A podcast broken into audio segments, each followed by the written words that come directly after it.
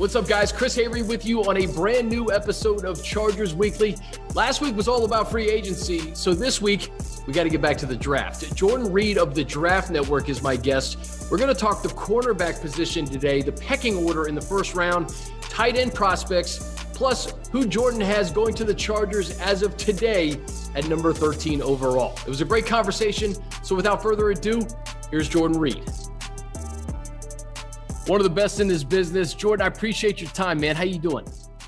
I'm good. Uh, I'm in my car, but I made it. I'm excited to be here with you, Chris. Well, it's draft season, so it's it's a busy time. what's what's the last couple weeks been like with with pro days and and just getting ready for the draft?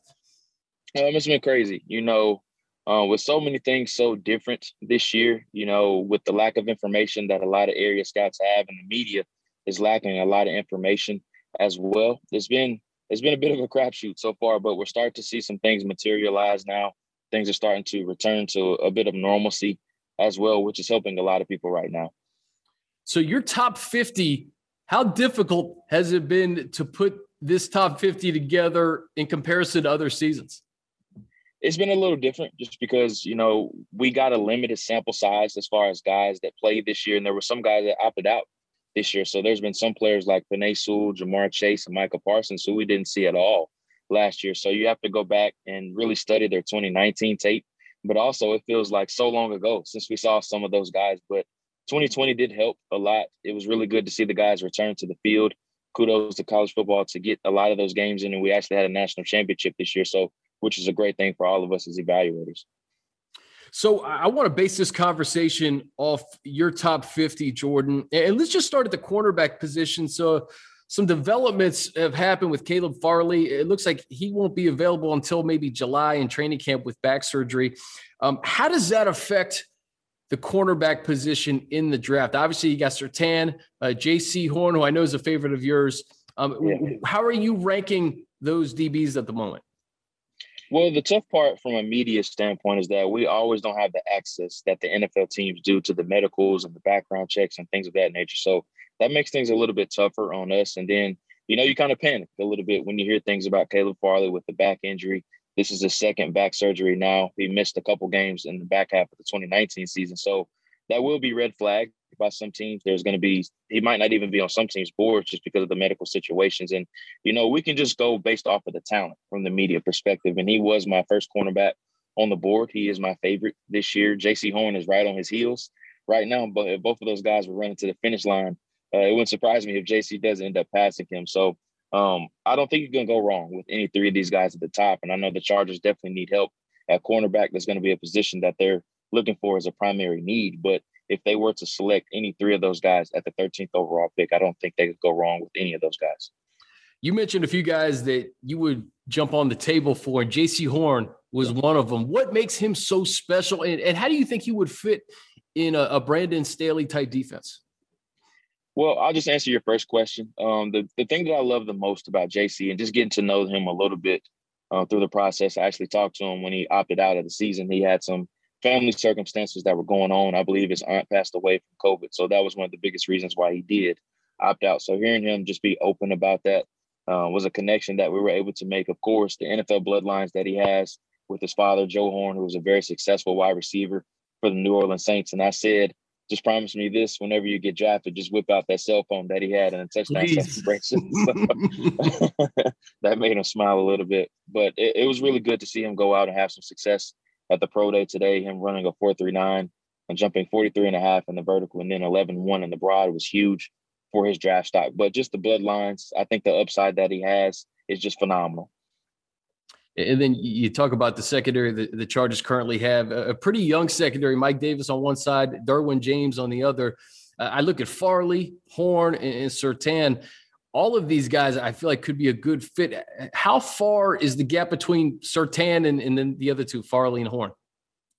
Well, you know, Farley is probably going to be, I wouldn't say a good distance away. He's probably going to be the third guy now just because of the medical situation, but he would be right. Be, he would be right in the mix if he was healthy, um, if he didn't have any medical red flags or anything of that nature. But Surtain, similar to Horn, a player that has fantastic bloodlines. His dad was a very successful cornerback for the Miami Dolphins and also the Kansas City Chiefs. But he's that big corner that you love to see uh, which was what Brandon uh, Staley had when he was with um, the LA Rams and, you know, Jalen Ramsey and some of these other guys that he had with the Rams, that versatile type of defense. And everything starts in the secondary.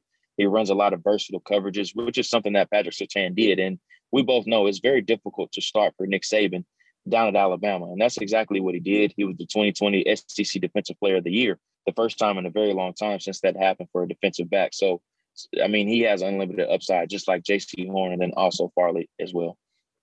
You know, we were looking at uh, Northwestern's Pro Day uh, a week or two ago, and obviously Rashawn Slater was the headliner, but Greg Newsome, the DB there, uh, his rise in potentially the first round, maybe the second. What makes him part of that conversation? He may, maybe he's in that second tier behind those three. Yeah, I would say he's probably the fourth guy right now. He's the fourth guy on my board right now. CB4, I think he's my uh, 24th overall prospect, if I'm not mistaken. So I'm a big fan of him. I really noticed him this past season. Um, I think his best game of the year was against Ohio State in the Big Ten championship game, and he only played in the first half. But Justin Fields did not look his way at all, so he had a lot of respect for him, and he actually gave up the least amount of yards of any cornerback that had 20 plus targets this year. So there was a lot of teams that had a lot of respect for him. The quickness, the awareness, and just the savvy that he plays at the position. That's something that stands out the most about Greg Newsome II. So we talk DBs. Offensive line has been a big topic of conversation in LA, and and obviously the Chargers eh, they took care of the interior with Corey Linsley and, and Matt Feiler in free agency. But we look at the tackle position and the way the board may shake out. You're 13 overall. I can envision maybe four quarterbacks going before 13, and that may push some talent to the Chargers. If we're just talking offensive line, uh, how would you assess this class? I, I almost think there could be three or four guys at 13 that the Chargers would jump at. So for the Chargers, the more quarterbacks that go early, the better, just because they're going to get a lot of talent to get pushed down the board to them. And we're talking about players like I don't think Penei Sewell was going to be there. I'd be really surprised if he was there at 13. But Christian Darrisaw, I think, would be a player that would be a fantastic fit. He'd be a great fit right at the left tackle spot, which is where they have a huge need at right now. Rashawn Slater, of course, which we just mentioned, he can slide inside or he can play outside. I think he can play either or. I graded him as a tackle. He's my second favorite behind Penei Sewell right now. I think he's very worthy of a top 15 selection. And then you're getting onto your later down the line guys like a Jalen Mayfield, um, uh, Liam Eichenberg, and then some other players of that nature as well. So I, think this is a very deep offensive tackle class as a whole. But the great thing for the Chargers is that there's four quarterbacks or possibly even five with Mac Jones now entering into the equation as a potential top 15 pick.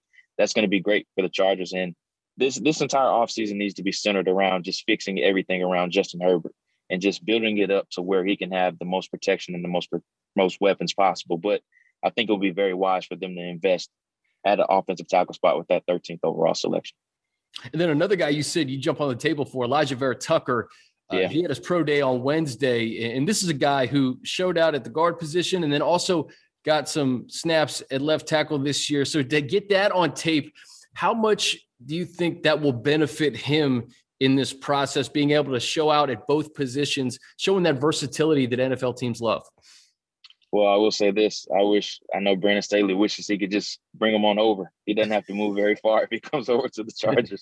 right. I think Vera, I think Vera-Tucker would be a fantastic addition at, at, guard or tackle. I like him at both. I graded him as my top interior offensive lineman just because he has some of those things as far as um, just the savvy at the position, the awareness. I think he always stays on balance and he's just so aware at the position, very heady, something that he kept mentioning over and over in his Zoom interview with the media a couple of days ago, where he feels as if he can play offensive tackle, but there's a lot of teams that feel as if he has a little bit more upside along the interior just because of how, how strong he is and just how tough he is and aware he is at the position as well.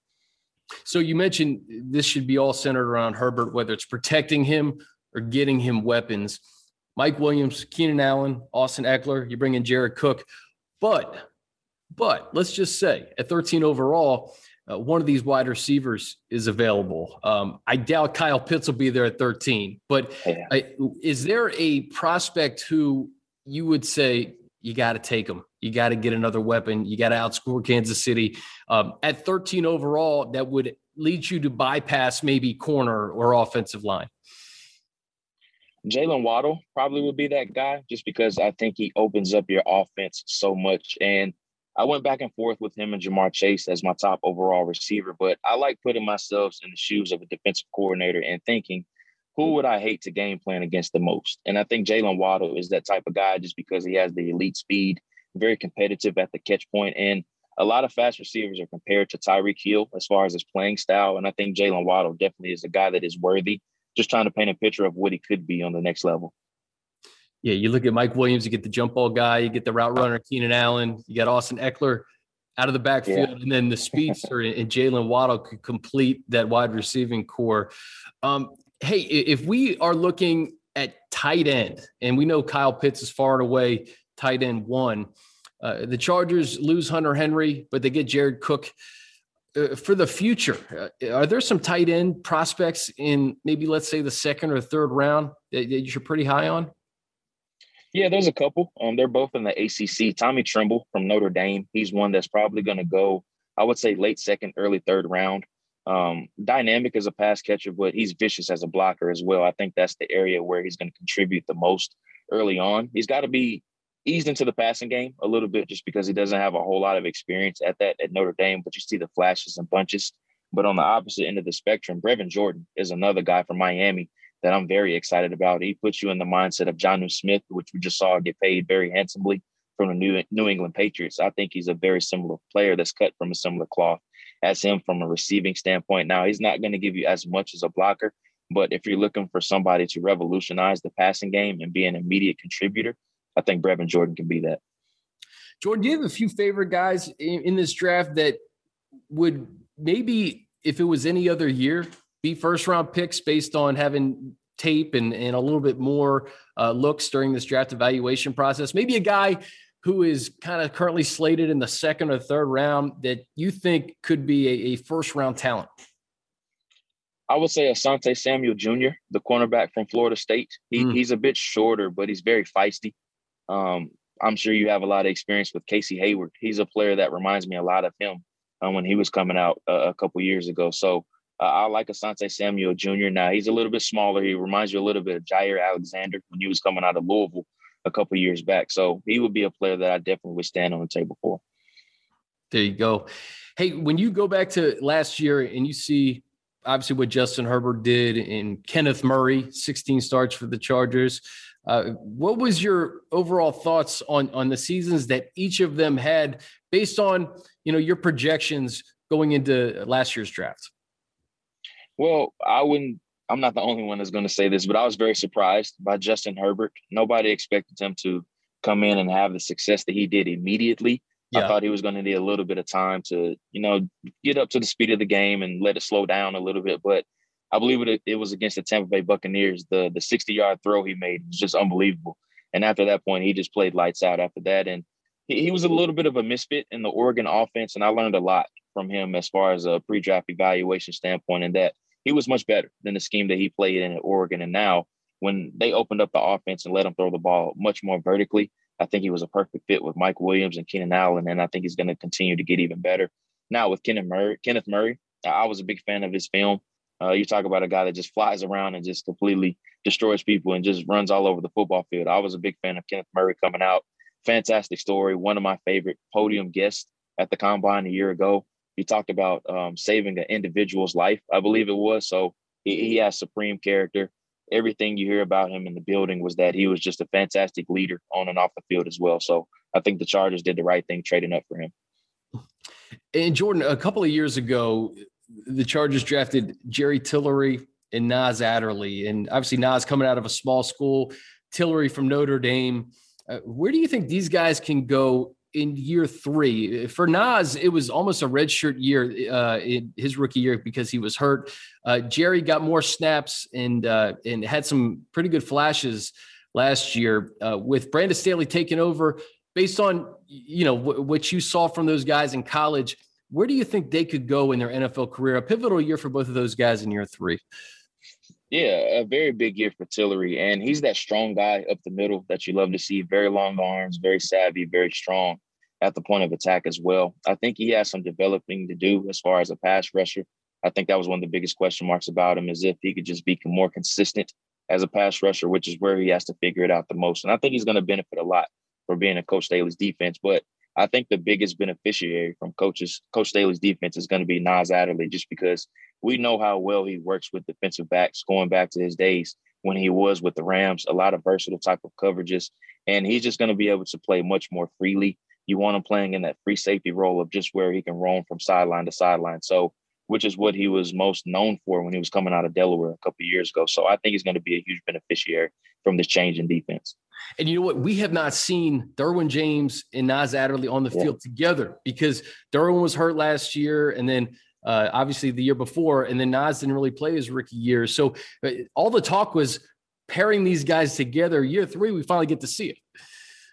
Absolutely. And I think they have such a complementary skill set. Derwin as that ultimate chess piece, Swiss Army knife of where you can move around a whole bunch, but you have to have that security blanket behind him, which is where we just talked about it. Nas Adderley can be that free safety over the top to where you can move Derwin all over the place. You can blitz him but it's just a matter of him staying healthy. Everybody knows that he's a special player. We saw it in his rookie season, but if he's able to stay healthy, I think he can return to form of what we saw.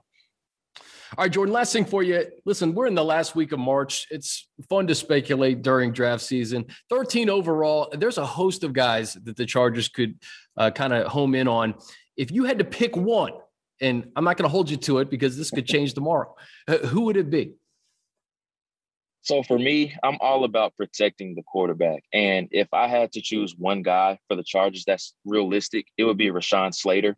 I just think he's a can't miss prospect. And I, I hate saying the word can't miss, but just because there's no prospect that we know immediately is going to have success. But I just think with the offensive line and the state that it is in right now, I think pl- plugging Slater in at guard or tackle, it doesn't really matter. I think he's kind of, you know, exactly what he's going to be at the next level. And his Northwestern film was so dominant and you have to figure out a way to protect Justin Herbert. So it would be Rashawn Slater. I think he will be a home run pick at the 13th overall selection. Love it. Jordan Reid, the Draft Network. What do you have going on over the next several weeks? Plug your podcast, your articles, let people know where they can find you. Yeah, so you can find my work on the draftnetwork.com. We have a lot of things going on right now. We're releasing our positional rankings, big boards every day. We also have our mock draft machine as well. So if you want to put your if you want to put yourself in the shoes of Tom Telesco, you can mock draft all seven rounds. You can do trades as well. If you want to unlock our premium feature, I believe it's $30, which is very affordable if you have the means to do so. Very addicting. I've done hundreds of mock drafts over on the mock draft machine. So if you want to put yourself in the shoes of Tom Tom Telesco, you're able to do that. Also, check out the Reid Option Podcast. That's R E I D Option Podcast. I have stuff that's going up every week I'm interviewing prospects. Um, I interviewed Greg Newsome the second last week. Uh, I have an interview with Micah Parsons coming up here very soon nice. as well. So I sit down and talk with him prior to Penn State's Pro Day. Also, you can find me on Twitter uh, at Jordan underscore Reid. That's J O R D uh, underscore R E I D. Go find him. Jordan Reid, Thank you so much, man. No problem. Thanks as always, Chris. All right, guys, that's going to do it for us. So, big thanks to Jordan Reid for joining me. And of course, thanks to you all for listening. Be sure to download and subscribe to the Chargers Podcast Network, wherever you listen to podcasts. Have a great weekend. And until next time, I'm Chris Hayre.